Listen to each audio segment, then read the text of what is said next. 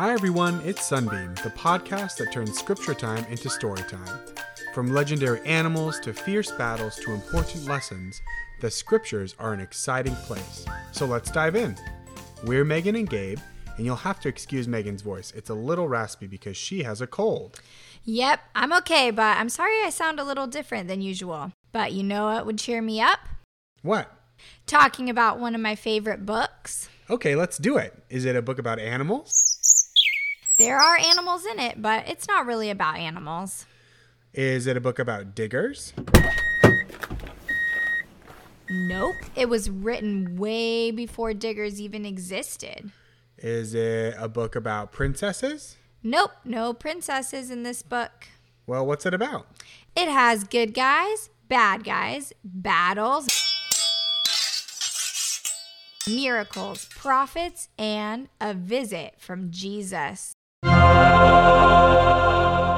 Whoa, all that in one book? Yep, told you it's a good one. Can you guess what book it is? Tell us. It's the Book of Mormon. Oh, I've heard of that book. Yeah, it's one of our books of scripture. Last year, we studied the New Testament, which is scriptures in the Bible. It had tons of stories about Jesus. This year, we are studying the Book of Mormon, which is also about Jesus. In fact, it says on the front page of the Book of Mormon, another testament of Jesus Christ. That's right. So we read the Book of Mormon because it can strengthen our faith in Jesus Christ. How does it strengthen our faith? Well, it tells the true stories of people who lived long ago and how Jesus helped them. The Book of Mormon has words of past prophets that tell us God's plan to help us return to live with Him. In fact, it's called the Book of Mormon because an ancient prophet named Mormon was the one who put all those teachings together into one book.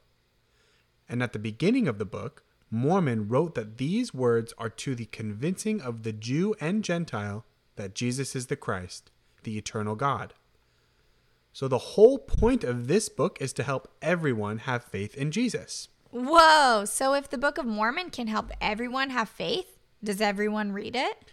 Good question. And the answer is not yet. Our church, the Church of Jesus Christ of Latter day Saints, is the only church that has the true Book of Mormon as part of our scriptures. We do want everyone to read it because the Book of Mormon is one of the things that makes our church so special.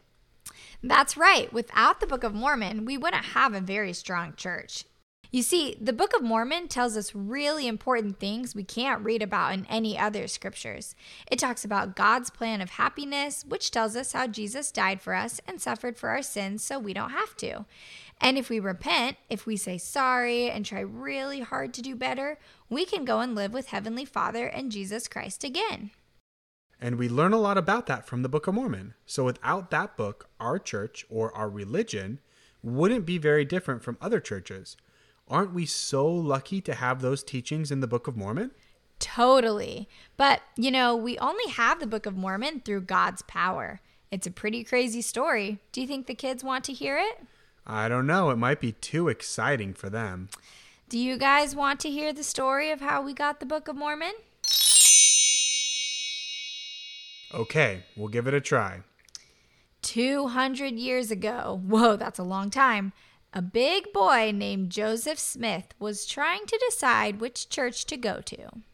He read the Bible a lot and visited a lot of different churches, but he just didn't know what to do. So he decided to pray and ask Heavenly Father.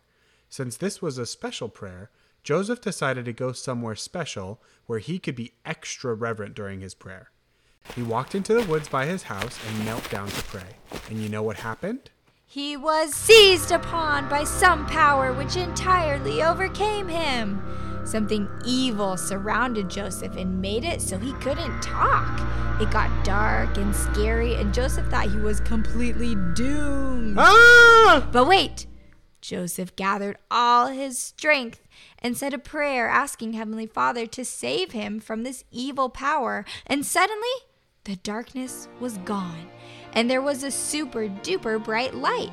And do you know who was in that light? Heavenly Father and Jesus Christ. That's amazing. They appeared to Joseph and told him not to join any church because none of them were Jesus' true church. They answered his prayer and saved him from Satan's clutches. Then, three years later, Joseph Smith was praying in his bedroom, and a light appeared again. This time it was an angel. The angel was named Moroni. He had lived more than a thousand years ago. Moroni's dad was that ancient prophet named Mormon who had gathered together the words of the prophets and he wrote them on gold plates, kind of like gold paper. That's the Book of Mormon. Yeah, and Moroni hid the gold plates, the Book of Mormon, in a hill near Joseph's house, and he gave Joseph instructions on how to get them. Moroni appeared two more times that night to Joseph Smith, so telling him about the Book of Mormon must have been a really important message. There was just one problem. Mormon had written the Book of Mormon in a really old language that nobody knew anymore. Oh no, that is a problem. Luckily, Moroni told Joseph how to translate the Book of Mormon into English, the language we are speaking now. He told Joseph about translators, special tools that God had prepared for Joseph to use to translate the Book of Mormon. Yeah, so when Heavenly Father decided that Joseph was ready to get the gold plates, Joseph dug them up and brought them home. But it was really hard to work on translating them because lots of bad guys wanted to steal the plates to get the gold. They are so wicked. I know. But God protected Joseph, and Joseph was the prophet who brought Jesus' church back to earth. And the most important part of the church was the Book of Mormon.